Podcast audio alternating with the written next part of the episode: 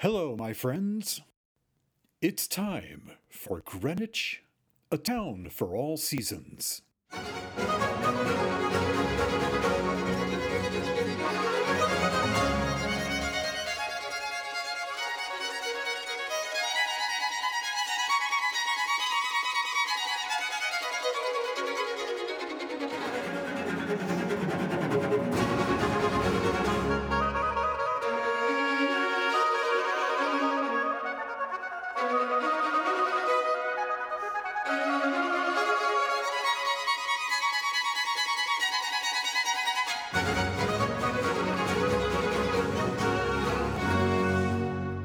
Congratulations. If you're looking for the best Greenwich, Connecticut history fix online, you've come to the right place.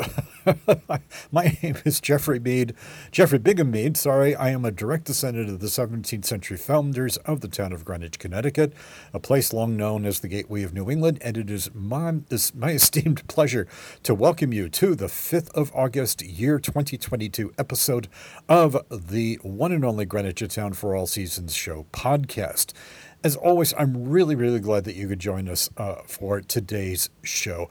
Boy, I got to tell you, you know what? Summer is just bright. I mean, it's just breezing by quickly. It's amazing how time is flying by. I guess it means we're all having a good time. I know I am.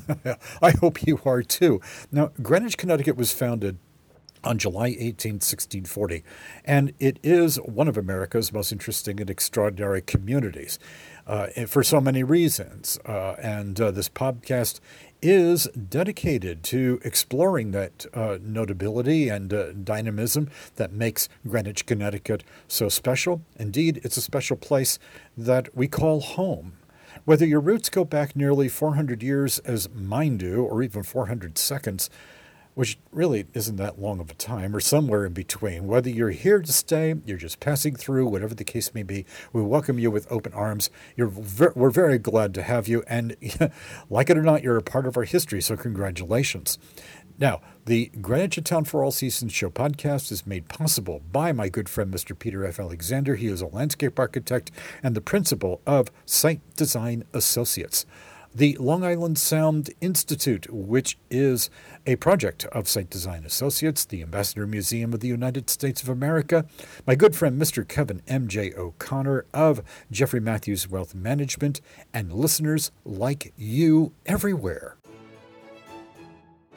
Coming up on today's show. On today's show, we'll travel back in history to a period the late town historian William E. Finch Jr referred to as, quote, the flowering of Greenwich, unquote, when the word Greenwich was synonymous with the word millionaire.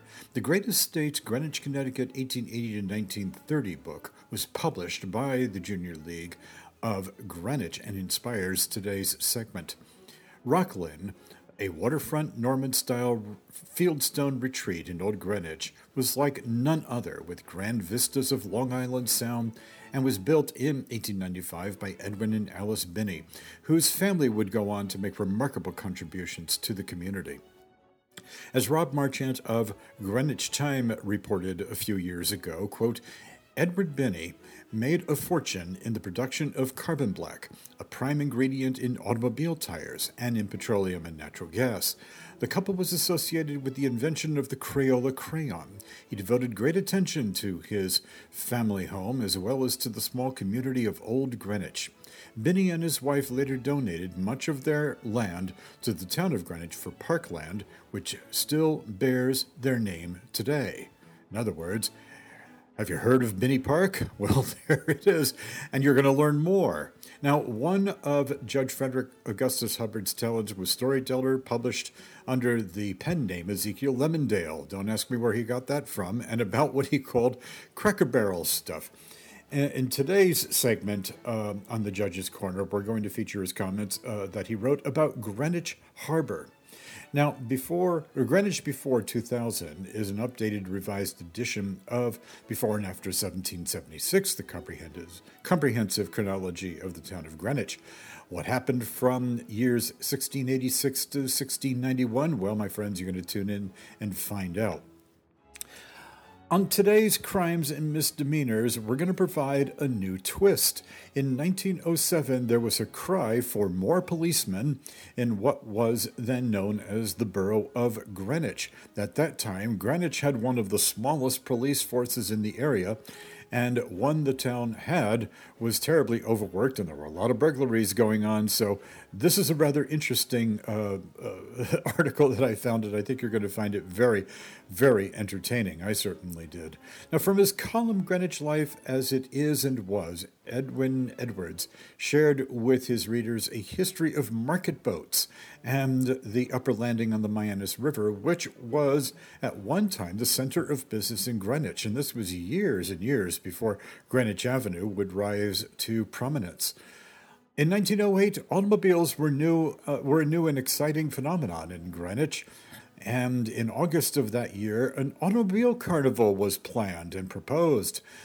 Prizes would be offered for the best decorated automobile. It was envisioned uh, as a parade of sorts, taking drivers, their automobiles, and passengers around the roads of uh, Greenwich.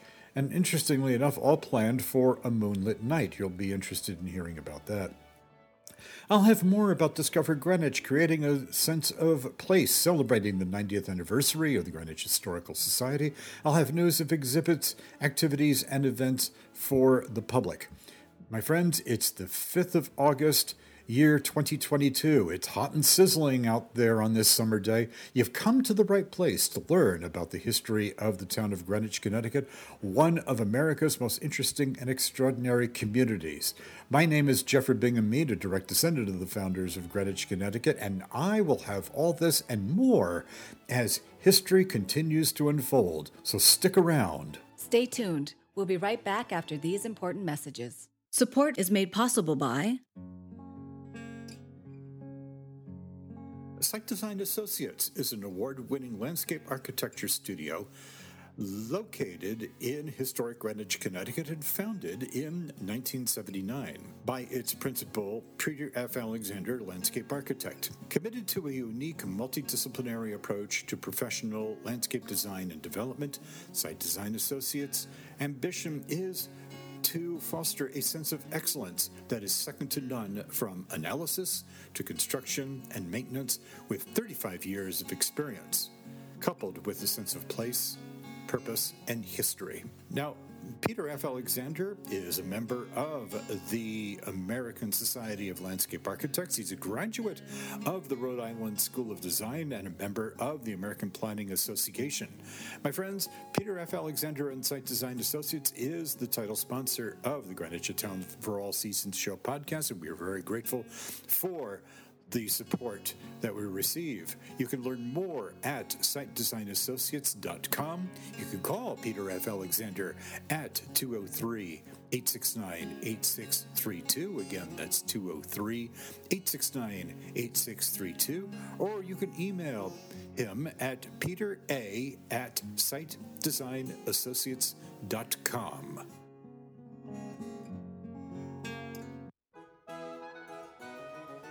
a special project of Site Design Associates and its principal landscape architect, Peter F. Alexander. The Greenwich, Connecticut based Long Island Sound Institute consists of a community of professionals, researchers, academics, and concerned individuals, progressively congruently working towards safeguarding Long Island Sound through research, historical perspective, and restoring ecological balance through management, policy, and education. The Long Island Sound Institute's aspiration is to promote modern planning and the implementation of the most up to date technologies available to conserve Long Island Sound for future generations. Long Island Sound Institute's studio is at 2 Greenwich Office Park West. To contact the Institute, email lisihi2023 at gmail.com that's L I S I H I 2023 at gmail.com or call area code 203 869 8632. Again, that's 203 869 8632. There are many ways to serve our country. A select number of individuals are nominated to serve as U.S. ambassadors in countries around the world. Their diplomatic assignments are vital to the U.S. maintaining peaceful and working relationships with global governments. The Ambassador Museum, United States of America, is based in Greenwich, Connecticut. AMUSA is in the process of organizing and implementing a virtual ambassador museum. This facility will be a tribute not just to the ambassadors, but also their families, experiences, and the millions of lives that have been affected by them. Its goal is to correct the stereotypical idea that large donors are the people who are selected as ambassadors of the United States, and the notion that some in the State Department make a career out of being an ambassador. To learn more about the Ambassador Museum, United States of America, go online to amusa.info. That's, a, uh, that's amusa.info. Call 203 347 4604, or you can also write to P.O. Box 5002, Greenwich, Connecticut 06831. Well, thank you, Kevin M.J. O'Connor, Vice President of Jeffrey Matthews Wealth Management, knowledgeable in the complexities of the financial markets with a passion for servicing clients and their financial needs. My friends, learn more at jeffreymatthews.com or call Kevin M.J. O'Connor at his Greenwich office, telephone 203 485 7595. Again, that's Kevin M.J. O'Connor, his Greenwich office, at 203 485 7595. Well, it's time to step back in time to the period of Greenwich, Connecticut's history between the years 1880 and 1930.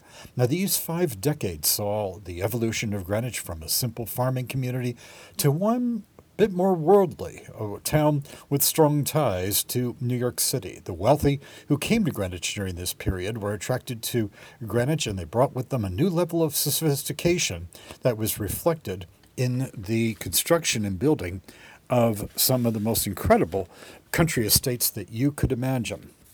Now, thanks to the Junior League of Greenwich, which was chartered in 1959, an organization that has played an incredibly impressive role in fostering valuable projects and services for the town as no one else has done before or since there was one project that stood out, at least in my view anyway, and that was the publication of The Great Estates Greenwich, Connecticut, 1880 to 1930 book.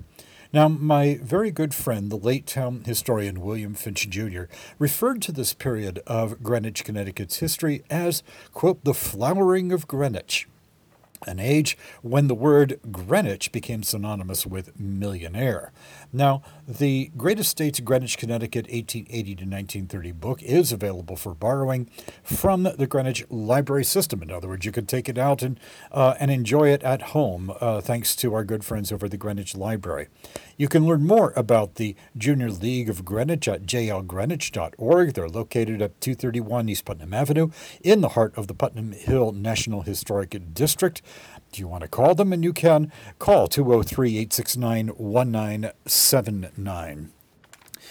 So we're going to step back in time, of course, and the estate, the great estate, I should say, that I have chosen for today is one that is known to many people, especially in the old Greenwich area. Its name, Rocklyn.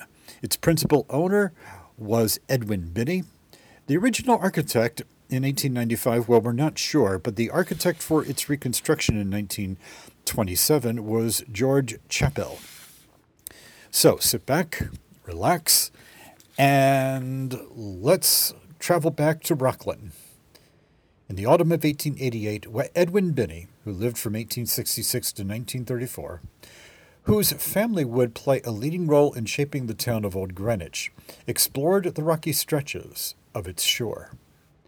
From Tomac Cove on the Stamford border to the Greenwich Inn at the foot of Sound Beach Avenue, only a tiny oysterman's watchhouse interrupted his view of Long Island Sound and the distant land beyond.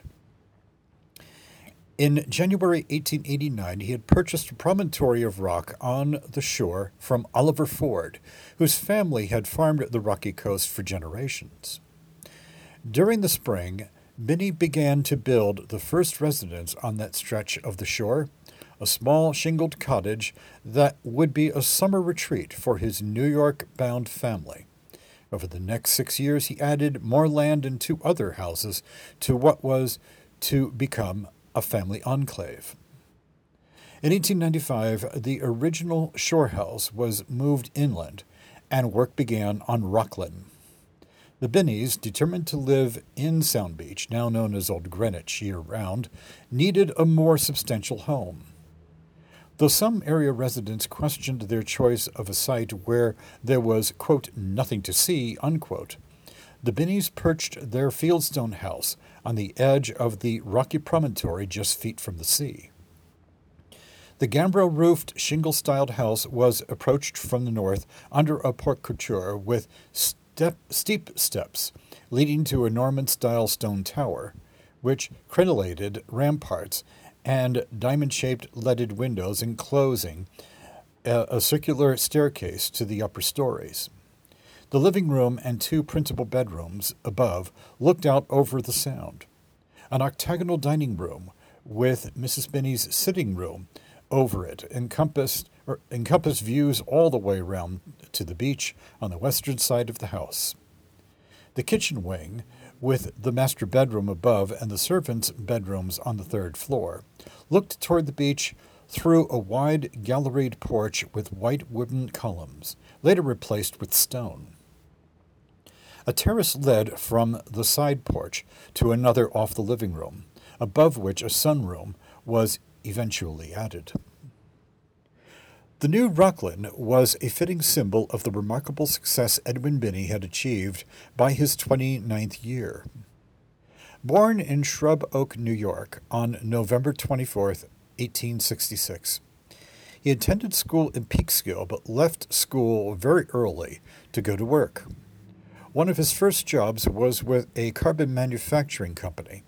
He tried to continue his education by attending night school in Harlem but at 17, he became a traveling salesman for a paint company in Springfield, Massachusetts. The following year, he opened a branch office in New York. Then, in 1885, at 19, he and his cousin organized Binney and Smith Company to manufacture carbon black from natural gas. At about this time, he met Alice Stead, who lived from 1866 to 1960 who, like his own parents, had emigrated from England. Alice had studied at what is now Hunter College in New York City and was an English teacher in the New York public schools. On October 26, 1886, they were married, and two years later, their daughter Dorothy was born. By this time, the three year old Binney and Smith Company was successful enough to allow the Binneys the luxury of a summer cottage, tiny as it was, in Old Greenwich. By 1895, just 10 years after its inception, the Binney and Smith Company had become one of the largest manufacturers of carbon black in the world. And from one tiny cottage on the shore, the estate known as Rockland had grown. Binney and Smith had also begun to diversify. It became a large producer of natural gas and natural gas gasoline. The company introduced colored and industrial crayons and developed a dustless crayon for schoolroom use. Over the next 30 years, Binney's experience in the chemical and natural gas industries led him to become president and a director of Seb's Chemical Company, vice president and a director of the Coltexo Corporation, as well as a director of the Colombian Gasoline Company, the Southern Carbon Company, Piney Oil and Gas Company, Southern Gas Lines Incorporated, Western Carbon Company, Mississippi River Fuel Corporation, and Peerless Carbon Black Company. Despite his increasing corporate responsibilities, Edwin Binney spent a great deal of time with his family. Two more daughters, Helen and Mary, had been born in 1890 and 1892, respectively, and in 1899 a son. Edwin Jr., nicknamed June, was born. Helen Binney Kitchell remembers how her father, quote, inter- interpreted, unquote, the sounds of the wild birds for them and taught them to swim and sail. Boating was a favorite interest of the family from early rowboats to the 72 foot cruiser Florendia, built by the family for their backyard in their backyard in 1917. Bowles and Mower Local naval architects designed it to government standards in case the Navy might need it for war service. Family picnics and outings were regular events, and a quote, bad weather playroom unquote, was built on the third floor attic, with two trapezes hanging from the rafters. The Binney family had also become very involved in the activities of Old Greenwich. In 1900, they worried that Miss Lockwood's one room schoolhouse just north of the present Lockwood Avenue was inadequate. Serving on a committee with H. O. Havemeyer, A. A. Marks, Henry Frost, William Schofield, and other concerned citizens. Edwin Binney worked for the construction of a two story brick schoolhouse, which forms the core of the present Old Greenwich School. But the Binneys were active members of the First Congregational Church. They belonged to the Riverside Yacht Club and played golf at Innis Arden, J. Kennedy Todd's estate. Despite the frenetic building that was changing the appearance of Old Greenwich and its shoreline, life at Rockland before World War I continued at a gentle pace. Though the house had been piped for gas during its construction in 1895, this convenience was many years in coming. Kerosene lamps had to serve until electricity came in 1907 to 1908. D.P. Van Wickle, whose small grocery store was on Shore Road, visited each morning in his horse and buggy, taking orders for eggs, flour, bread, and other staples, returning later in the day to deliver them. Over the years, the Binneys had acquired several homes and lots as well as a squash court, a garage, and tennis courts. As each child married, she or he was given a house or lot so that the area became an enclave of Binneys. In 1916, the acquisition of Oak Grove Beach to the west of Rockland completed their dominion over the lane. During this period, the Binneys began to look for other areas to develop. A 1,300 acre pre Civil War plantation in the pine woods of North Carolina was the focus of their efforts for some time. Later, they acquired a winter home in Fort Pierce, Florida, amid 300 acres of citrus groves. Binney was instrumental in opening the harbor at Fort Pierce and built a large or a huge storage plant to prepare and preserve fruit for refrigerated steamers. He became chairman of the board of the Fort Pierce Port Commission, a director of the Fort Pierce Financing and Construction Company, and chairman of the board of the St. Lucie County Country Bank. In 19, in on January 8, 1927, fire broke out at Rockland. The firemen were quickly uh, alerted, and neighbors helped douse the flames. The wooden part of the structure was destroyed. Alice Binney, along with architect George Chappell, supervised Rockland's rebuilding. A new north wing was added, incorporating basement, garages, a new kitchen and dining room on the first floor, and three servants' bedrooms above. The old kitchen in the south wing became a library, and the old octagonal dining room became a study. The Norman Tower was enclosed by the new wing so that only a quarter section could be seen from outside. The porte was not replaced. The, the open entrance steps were enclosed, and the front door was brought out flush with the new wing. A new second story was built of honey colored stucco and stone, and the roof was rebuilt in slate. Never again would Rockland succumb to flames. The roof line was lowered, the third floor rooms eliminated, and the horizontal line of the porches was emphasized to produce a sleeker house. The new Rockland's interior retained most of its old features while incorporating many improvements. The dark oak wainscoting on the living room, in the living room, and the former dining room, now a study, remained. A pair of oak pocket doors with a stained glass representation of Rocklyn done around 19, about 1915 separated the two rooms. The living room's beamed ceiling was strengthened at this point by encasing massive steel beams. Classical columns in dark oak were added to the walls for their support. The fireplace was of rough fieldstone with a bronze plaque of the heads of Edwin and Alice Binney sculpted in high relief hanging above it. The new dining room had a plastered, coved ceiling and a tiled corner fireplace. A door to the terrace opened to the opposite corner, and the room shared the incomparable sea views of the living room. To the former kitchen were added a fireplace mantel and bookshelves with egg and dart moldings to create a library with access to the long covered porch overlooking the beach. The second floor now contained five principal bedrooms with spectacular views joined by a wide hall on the inland side of the house and three servants' rooms over the kitchen.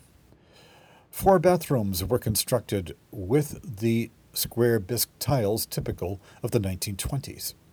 Edwin Jr., who had set a world's record while swimming for Yale, had a three foot long tile representation of a diver among the wine and ochre tiles over his bathtub. The two bedrooms above the living room led out to a glassed in sun porch and beyond to an open deck built out over the rocks. The house in Plan A, squared C, was but one room deep throughout, so that each room sparkled with the reflected light of the sound. In 1928, the Binneys' tremendous energies were focused on Old Greenwich. They bought the land between Sound Beach Avenue and Arch Street to create a town park. Edwin Binney deeded the land to the town with the provision that he would be responsible for the landscaping. The area, basically swampland, was filled, and a rock rimmed lake and an island were created. The project occupied the next four years and helped to carry him through the tragic death of his son, June, at the age of 29. On December 17, 1934, just over a year after the dedication of Binney Park, Edwin Binney died of a heart attack near his home in Florida. He was 69 years old. Alice Binney's commitment to Old Greenwich continued for the remaining 26 years of her life. She was a founder and past president of the Greenwich Historical Society. She donated a large sum of money to create the June Binney Memorial Parish Hall, adjacent to the First Congregational Church. She helped finance the purchase of the Natural Park on Harding Road, a part of the Laddin's Rock Farm property, for use by the townspeople and she was instrumental in obtaining the hillside annex to Binney Park. She died at the age of 94 in 1960. Rockland and other Binney homes still stand. They and the parks, the school, and the parish hall are monuments to the energy and vision of Edwin and Alice Stade Binney. You're in for a pleasant surprise at Coffee for Good. Located in the 1856 Solomon Mead Italianate styled stone mansion at 48 Maple Avenue behind the Second Congregational Church, Coffee for Good has quickly emerged as one of Greenwich, Connecticut's top coffee houses. Its success is driven by a never ending commitment to quality and inclusion. Coffee for Good shines as a unique nonprofit partnership between the Second Congregational Church and Abilis. It employs and trains people with disabilities through a self sustaining platform so they can thrive in the community. The 1856 Solomon Mead House provides a 19th century style hip and unpretentious historical setting that evokes a setting filled with diverse people who are all inspired delightful staff, super friendly baristas, great coffee, pastries, and more. Coffee for Good provides free Wi Fi, free parking, indoor and outdoor seating, with a relaxed local vibe that has become a popular study spot and destination for informal business meetings and gatherings. My friends, take it from me. The word about this gem has gotten around.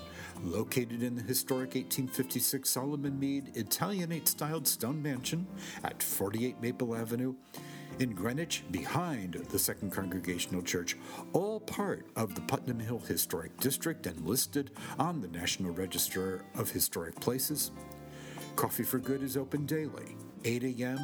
to 5 p.m., except Sundays.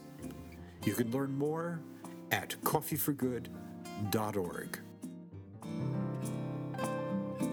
Your next hire is just a coffee away.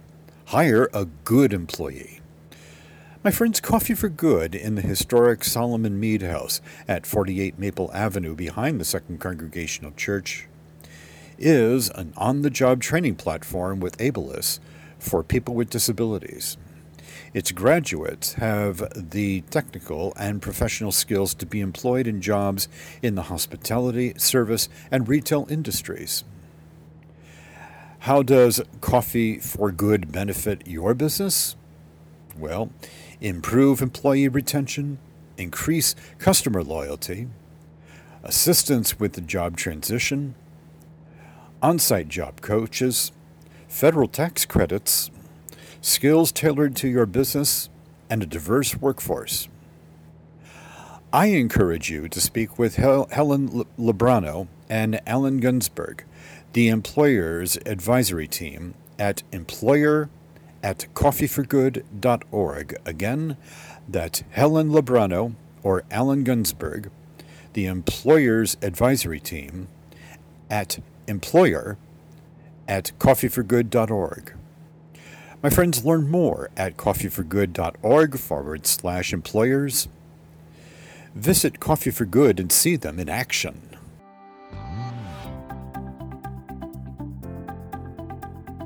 You are listening to the Greenwich Town for All Seasons show podcast hosted by Jeffrey Bingham Mead. That's me, a direct descendant of the 17th century founders of the town of Greenwich, long known as the gateway to New England. The Greenwich Town for All Seasons show podcast is made possible by Peter F. Alexander landscape architect of Site Design Associates, the Long Island Sound Institute, the Ambassador Museum United States of America, Kevin M.J. O'Connor of Jeffrey Matthews Wealth Management, and listeners like you everywhere. Thank you.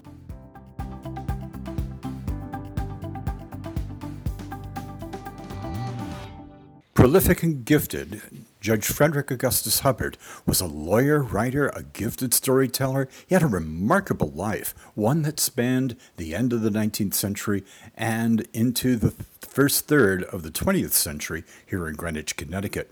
Now, he wrote under a pseudonym, Ezekiel Lemondale. Don't ask me where he came up with that. I don't know. When writing about what he called Cracker Barrel stuff. His column, The Judge's Corner, was published in the Greenwich News. Now, we're very indebted to Frank Nicholson, who collected Judge Hubbard's Greenwich News articles, publishing them in compendium form in a book called Greenwich History, The Judge's Corner 150 Vintage Newspaper Columns by Frederick A. Hubbard, selected, edited, and indexed by Frank Nicholson. It is available in the Greenwich Library System. You might find it elsewhere, maybe on your favorite online bookseller or um, at the Greenwich Historical Society gift shop. Check it out and see. All right, today is um, uh, column is uh, number 117. Uh, it is dated uh, August, August 27, 1931. Its headline Greenwich Harbor, an interesting place. Some of the old time sailing yachts, the Tweed and Benedict steam yachts, some Indian Harbor Yacht Club history. All right, here we go. All right. Greenwich Harbor has been unusually interesting this summer, and how much greater would be the interest if visiting yachts could drop anchor in the upper harbor, where unsightly mudflats now reign supreme. To the great yachts such as the Johns Manville steamer, with a working force of 40 men, any anchorage inside of Captain's Island is a harbor. for such vessels require more water than can be afforded by the contemplated excavation of the inner harbor.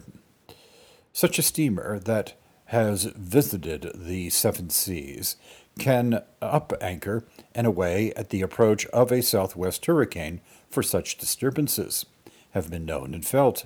But with the upper harbor filled with 50 foot yachts within sight of 10,000 people daily from passing trains, the reputation of Greenwich as a port for yachts would be widespread.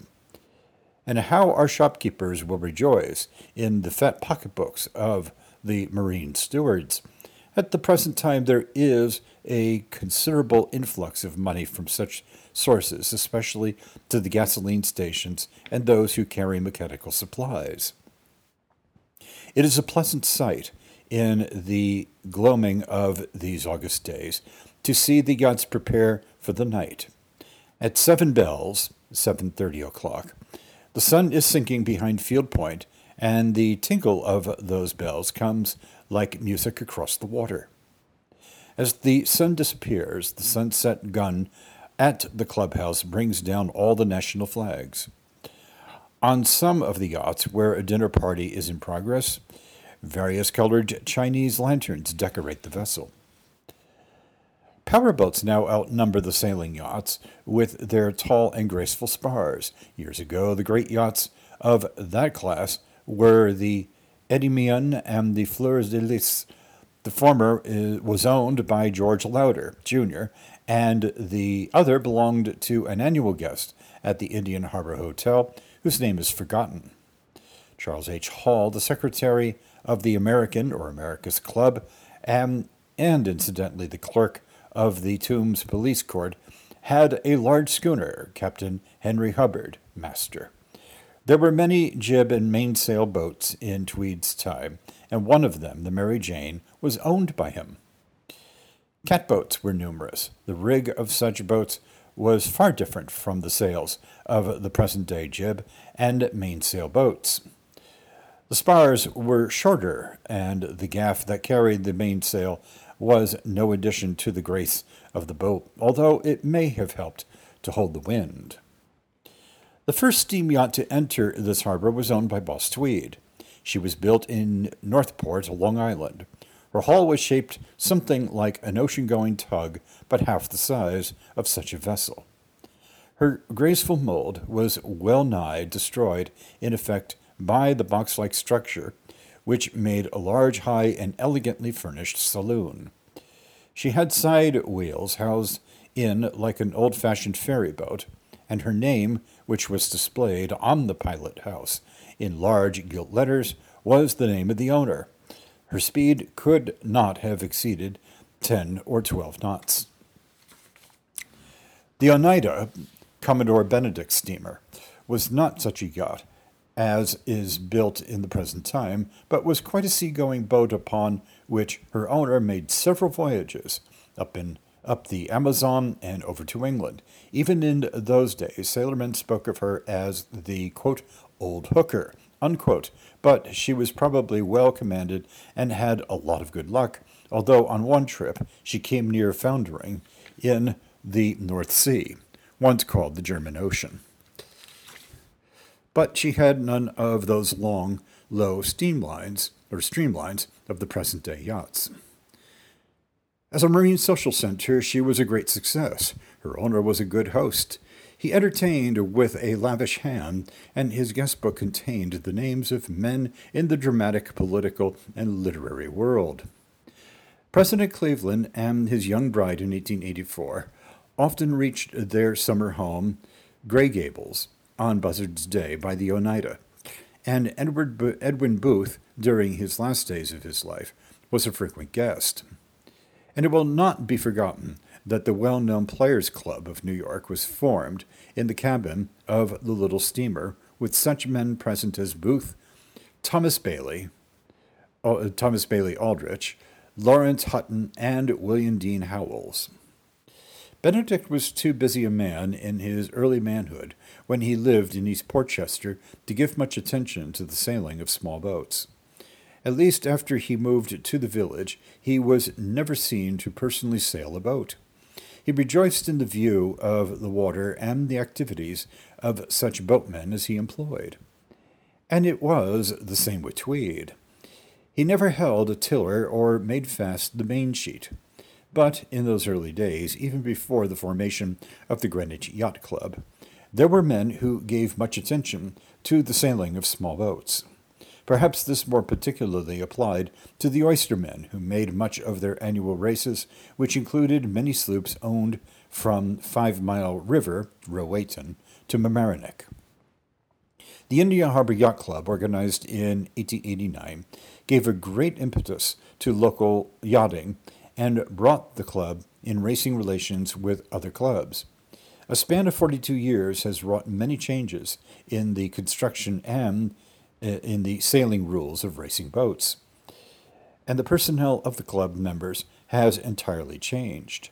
A new generation has come into being, almost two, and of the charter members, only four survive Richard Outwater, Frank Bound Jones, George E.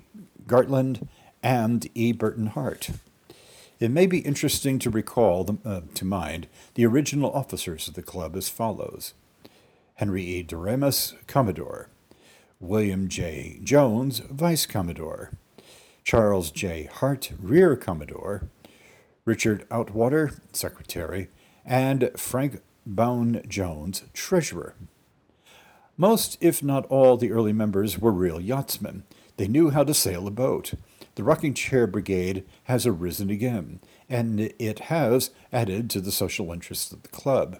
But some of those who were active in the sailing of their own boats and were able to determine the result of a race with math- mathematical precision were Richard Outwater, Henry E. Doremus, C. Stewart Somerville, H. Hannon, George E. Gartland, Charles T. Wills, Charles E. Sims, Edwin H. Abrams, William Ellsworth, Frederick E. S. Doremus, Henry C. Aston, George E. Tyson, and his son George J. Tyson, or George G. Tyson, William A. Hamilton, Luke A. Lockwood, John D. Barrett, Frank Bound Jones, William J. Jones, E. Burton Hart, Charles J. Hart, John H. Cornwall, Frank L. Freeman, Francis Burritt, E. Stern Wheeler, D. Malcolm Wynn, Frank Wynn, Morton F. Plant, and John Moeller. William Ellsworth was the son of Captain Joe Ellsworth, who sailed the Puritan in that well remembered race with the English cutter Genesta. The descendants of many of those early members are now active in the club. Those who have departed are held in loving memory by the survivors.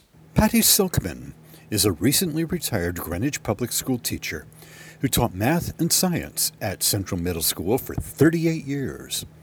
Currently, Patty is a storyteller at Greenwich's Byram Shubert Library. The Greenwich Historical Society invites you to enjoy summer story time for preschool children. Join us for stories and music in the gallery and garden. Wednesdays 11 to 11:30 a.m., July 13 through September 28th. Reservations requested but not required. Learn more at greenwichhistory.org or call 203 869 6899. Discover Greenwich Creating a Sense of Place is a fantastic new program by the Greenwich Historical Society celebrating its 90th anniversary. Well, how about that? Now, you're invited to savor Greenwich's summer breezes with August's Picnic in the Park series.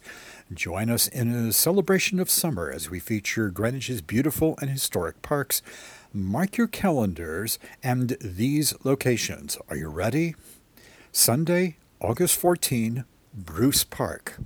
Sunday, August 21st, Montgomery Pinetum, and Sunday, August 28th, Binney Park. Get comfortable, meet old friends and new ones as we connect and strengthen our ties to each other and a special place we call home in Greenwich's picturesque parks. Now, for details and to order your picnic, visit greenwichhistory.org forward slash discover dash Greenwich. Well, it's time for Crimes and Misdemeanors. This is the segment of the show in which we talk about crimes that were committed um, in the town of Greenwich's history, uh, going back in um, in time, and doing so um, as we continue to uh, observe the 125th anniversary of the founding of the Greenwich Police Department, which was actually last year. Now, this time I'm going to do something a little bit different. Um, we're not going to talk about crimes being committed, uh, but um, I'm going to bring to your attention a piece that appeared in 1907 in April of that year in the Greenwich News, and its headline was Need More Policemen not men enough now to cover the borough. so this was a call for actually hiring more police officers. Um, it's very interesting, um, especially in this uh, particular uh, time, and um, I thought that I would share it uh, with you. So it goes as follows. Some interesting information for those who are criticizing the force on account of recent burglaries. Recent, recent Several burglaries have been committed in the borough. That would be the borough of Greenwich, of course.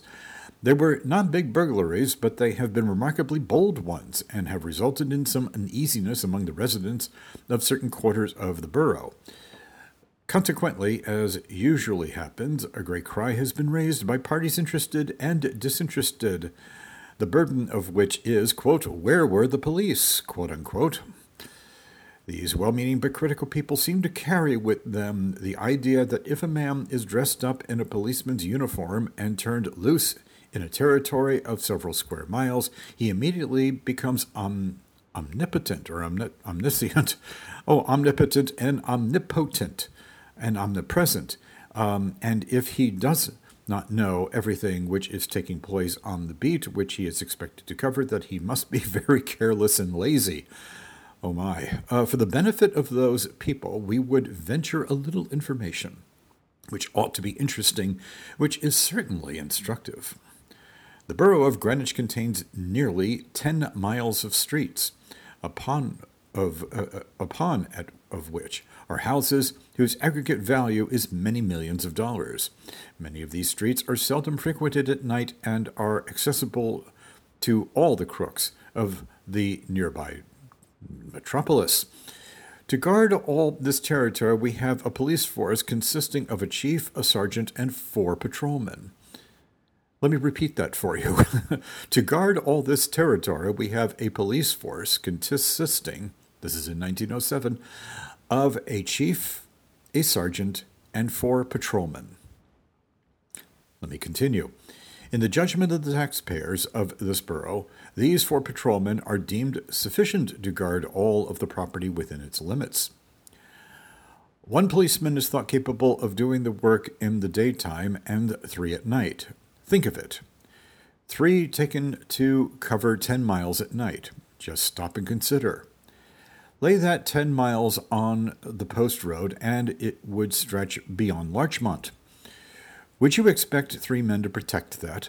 Such an expectation would not speak very well for your intelligence. the village of Portchester covers a territory smaller than that of Greenwich Borough, and the actual value of the property, real and personal, therein contained is less than the amount we have here. Yet the Portchester Police, number 14, the borough of Stamford covers no larger territory than this borough, yet the police force is, police force is 21.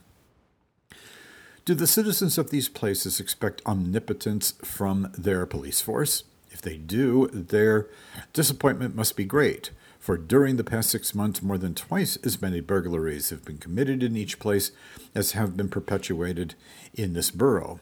Most of their breaks have been on the main street and in at least one instance, a safe has been blown.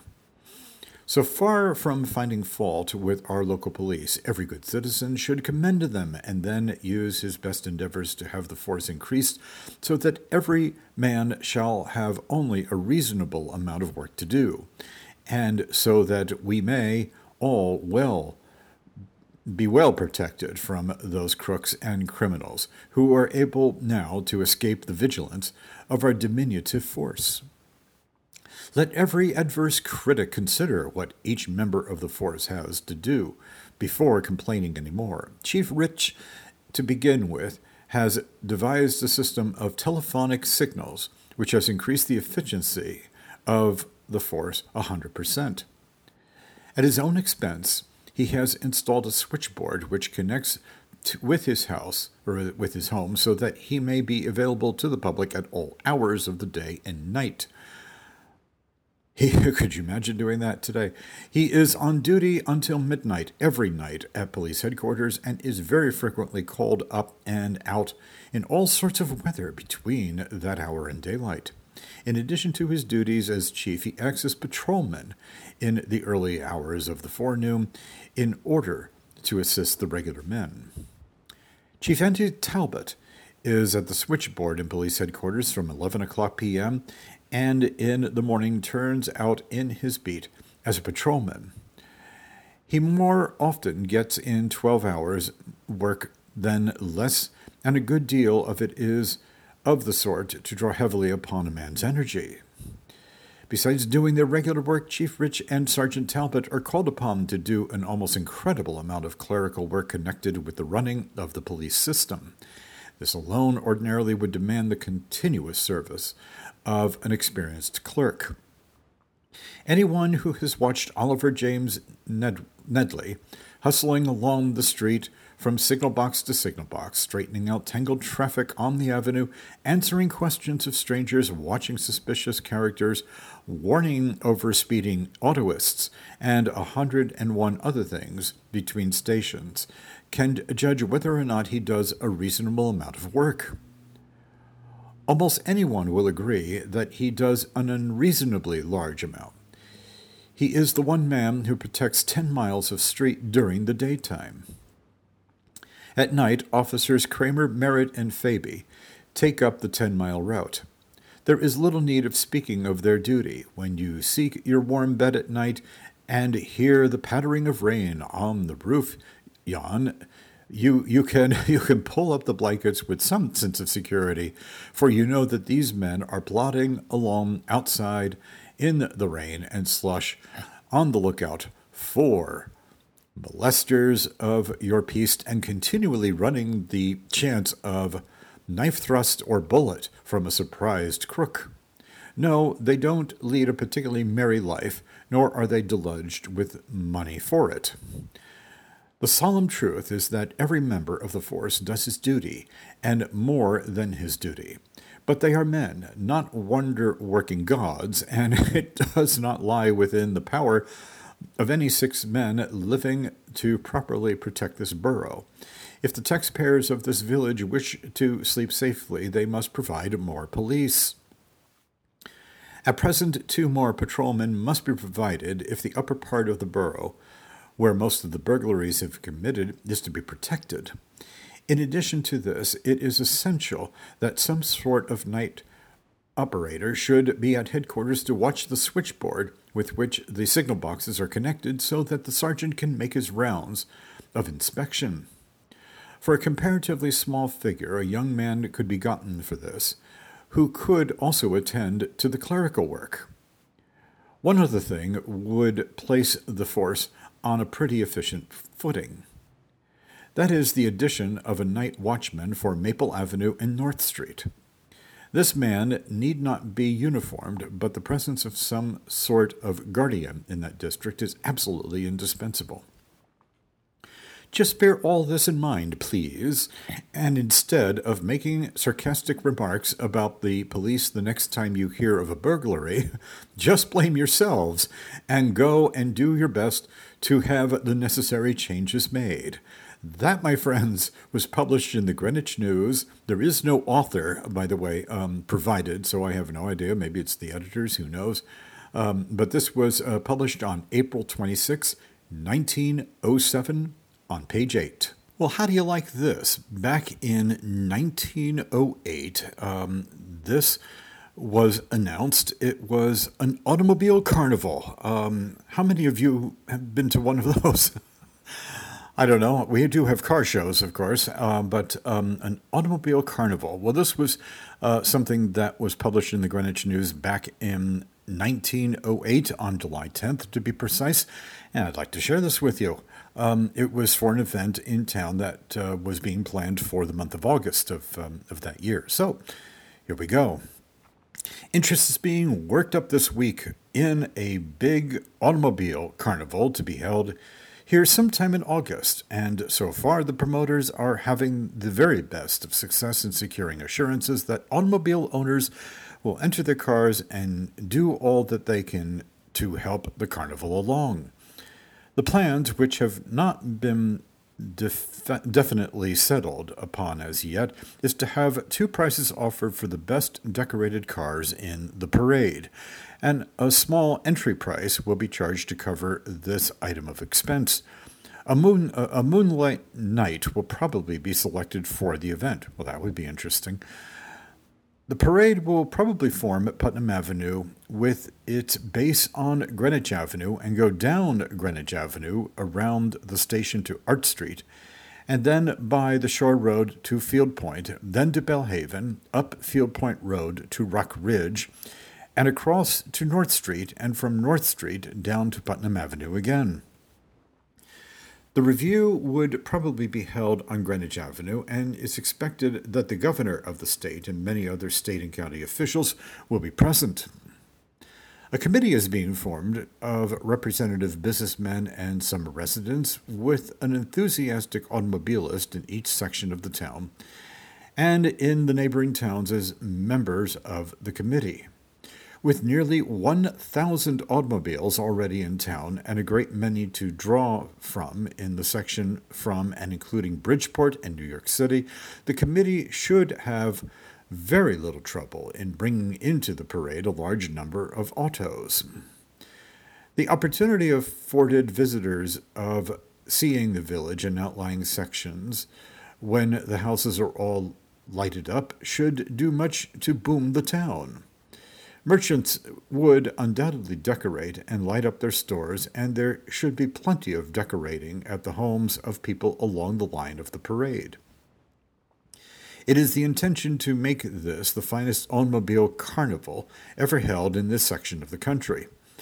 It should draw hundreds of automobilists into town on the day of the parade, and hundreds more visitors would be attracted here then. Every citizen of the town who cares for the best interests of the community should lend his aid to help the affair along. Well, this really would have been interesting. I'm going to look some more into this to see uh, where it when it was um, actually held and where and uh, what happened and so forth. But you can find this in the Greenwich News. The, the article was published on July 10th, 1908, on page 7 presented by the First Bank of Greenwich and supported by Waterstone on High Ridge.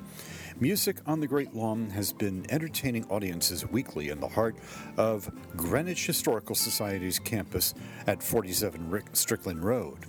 Summer is sizzling. Pack your picnic and enjoy an evening of live music in Bush Holley's exquisite historic gardens.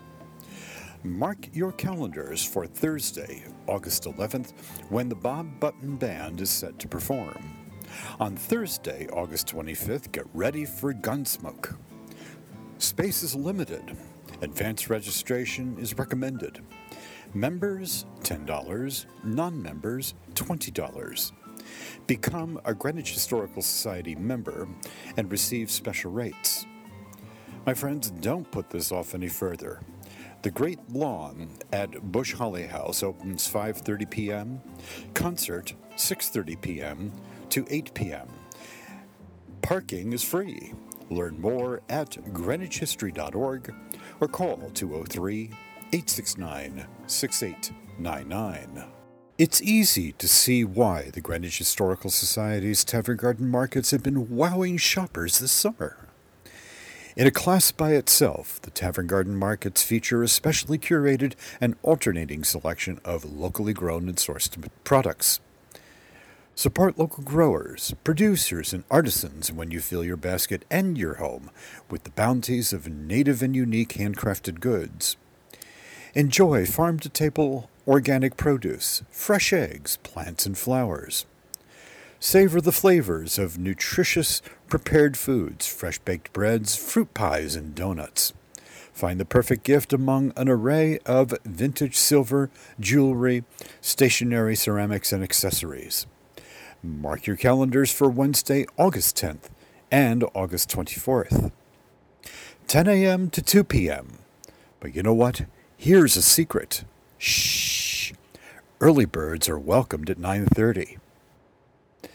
Tavern Garden markets are held in the lobby and Tavern Gardens at the Greenwich Historical Society's Bush Holley House campus at 47 Strickland Road. Free parking. Tavern Garden markets are sponsored by Yashmin Lloyds and Compass.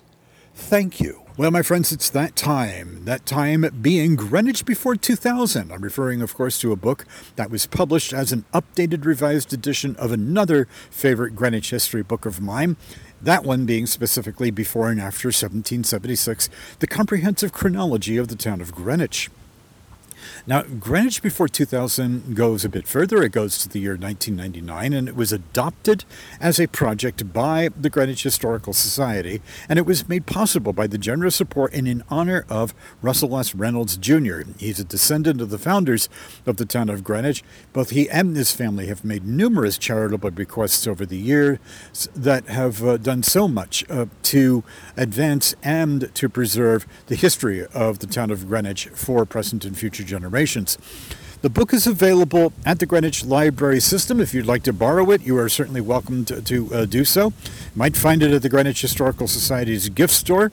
Uh, if you're interested, you could always call the store at 203 869 6899 and uh, find out. You can also possibly find it for purchase on your favorite online bookseller. Now, today, because we are still uh, pausing to commemorate and observe the uh, Greenwich Founders Day holiday. Uh, today, I'm going to uh, share with you uh, excerpts from the Greenwich Before 2000 book for the years 1686 to 1691. So let's get started, shall we? All right. On February 1st of 1686, the deed for the Horseneck Plantation, the area between the Mianus and Byram, Byram rivers north of the New York line, is secured by title from the Indians. 30 acres of planting ground, fenced in at Cos Cob Neck, the Indian field, was to be retained. On May 19 of that year, three acre allotments are granted from the common land to every man who has at least a 70 pound estate. Moving on to the year 1687, on February 16th of that year, the first land division that would be 60 rods north of the country road, which would be uh, Putnam Avenue today, was made. Each of the 51 landowners receives one acre for every 10 pounds of his worth. And on December 13, 1687, the town engages Gershom Lockwood and William Rundle to build a footbridge over the Mianus River and that would be located at Palmer Hill Road. In 1688, on January 13, the first recorded permission to build a grist mill on the upper Mianus River is granted to Joshua Haight. On May 21st, uh, 1688, the town refuses to help destitute people unless they are inhabitants of the town. And on May 21st, 1688, the vote to retain Mr. Peck as minister is disputed by several men because of his refusal to baptize their children and other offenses. Mr. Peck disdains the quote halfway covenant unquote and refuses to compromise his strict orthodox interpretation of the Bible. In 1689, Jeremiah Peck leaves Greenwich for Waterbury, leaving his eldest son Samuel to become the ancestor of future generations of that family in Greenwich. In 1690, on May 20th of that year, John Meade Jr. becomes the town brander and must keep accounts of all persons' marks to identify animals and goods. On October 9, 1690, the list of estates records 62 men with property worth a total of 2,911 pounds. In 1691, on April 4th of that year, Gershom Lockwood is granted rights to set up a sawmill on Brothers Brook. On April 14, also the same day that year, John Banks is to maintain waterworks, trenches for feeding cattle, which he built near Byram Cove. On April 22nd of that year, 1691, Eliphalet Jones, writing from Long Island, appoints Joseph Ferris to replace him as an executor of William Grimes' will. And on May 12, 1691, after years of delay, Joshua Webb and John Westcott are to build a corn mill and sawmill on the Mianus River, and each will receive four acres above the Westchester Path to accomplish this. On October 8th of 1691, the country rate is threepence on the pound, quote, and if any will pay the one half of their rate in current money of New England, it shall be ex- accepted in lieu of their full rates, unquote. Otherwise, the rates are to be determined as follows. Let's see, winter wheat, I believe this is what I'm about to read is correct, is four shillings, six D, I know, dollars per, um, uh, per bushel. Peas is two shillings, 6D per, per bushel. Indian corn, two, two, oh, two shillings perhaps, um, uh, six, 6D per, per bushel. Pork, let's see, three pounds, 10 shillings, uh, 0D per barrel. Beef, and it's spelled here in the book uh, B E I F. 40 shillings per barrel, and oxen, cow, and horses, 20 shillings per, per head. And then fi- the final entry for the year 1691 is the Reverend Abraham Pearson Jr. is called as minister and agrees to serve the town. Well, congratulations to the people of Greenwich in 1691 finally getting a minister. All right, well, that all comes from Greenwich Before 2000. Again, it was published as an updated, revised edition of another Greenwich history book, Before and After 1776, The Comprehensive Chronology of the Town of Greenwich. You can find this book for borrowing purposes um, in the Greenwich Library System.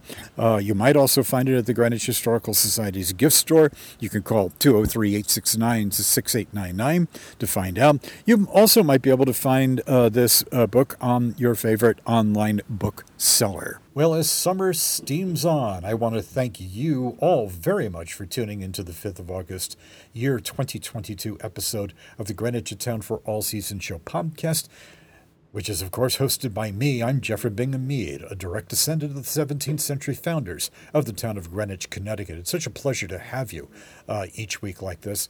And we've got more to come. Founded on July 18, 1640, Greenwich, Connecticut is one of America's most interesting and extraordinary communities. You and your Greenwich stories are very much a part of our history, and we're glad to have you. No, no matter how long you've been here or how short a time, you are a part of our history, and we congratulate you for that. All right. Well, the, the Greenwich Town for All Seasons Show podcast is made possible by uh, my good friend Mr. Peter F. Alexander, landscape architect and principal of Site Design Associates. Also, the Long Island Sound Institute, which is a project of Site Design Associates, the Ambassador Museum, United States of America, my good friend Mr. Kevin M.J. O'Connor of Jeffrey Matthews Wealth Management, and listeners like you everywhere. You know, I really enjoy hearing from uh, so many of you, and you can contact me anytime by going on your email to, uh, well, I should say, send a message to me at the following address Greenwich, a town for all seasons at gmail.com. Now, you can also learn more about the show and listening to past shows. There's no paywall or anything like that, so it's all for free. You can send links to um, as many people as you uh, want to. We welcome you to, uh, to do that. And you can do that by going to the following address Greenwich, a town for all seasons.blogspot.com. Again, that's Greenwich, a town for all seasons.blogspot.com. Both the show and I are on Facebook and uh, Twitter. By the way, so is uh, Mr. Peter Alexander and Site Design Associates and the Long Island Sound Institute. Please look for those and uh, and please like those. It would be really nice if you would. Now, speaking of Facebook, uh, look for and join any of a number of Greenwich, Connecticut uh, interest groups. Um, these groups include You Know You're from Greenwich If images of Greenwich, Connecticut, Greenwich Connections, the Byram Neighborhood Association, Friends of Byram Park, and the Port Chester, New York Historical Archive. There's a lot of interesting stuff there and more. Now, our next show, my friends, is scheduled for the following Friday from today, and that would be August 12th, year 2022. And I bid I bid you to please go out, enjoy the weekend ahead and the coming week. We've got a lot more stuff to um, uh, to share with you about the history of this extraordinary place that we call home, Greenwich, Connecticut. See you later now. Bye bye.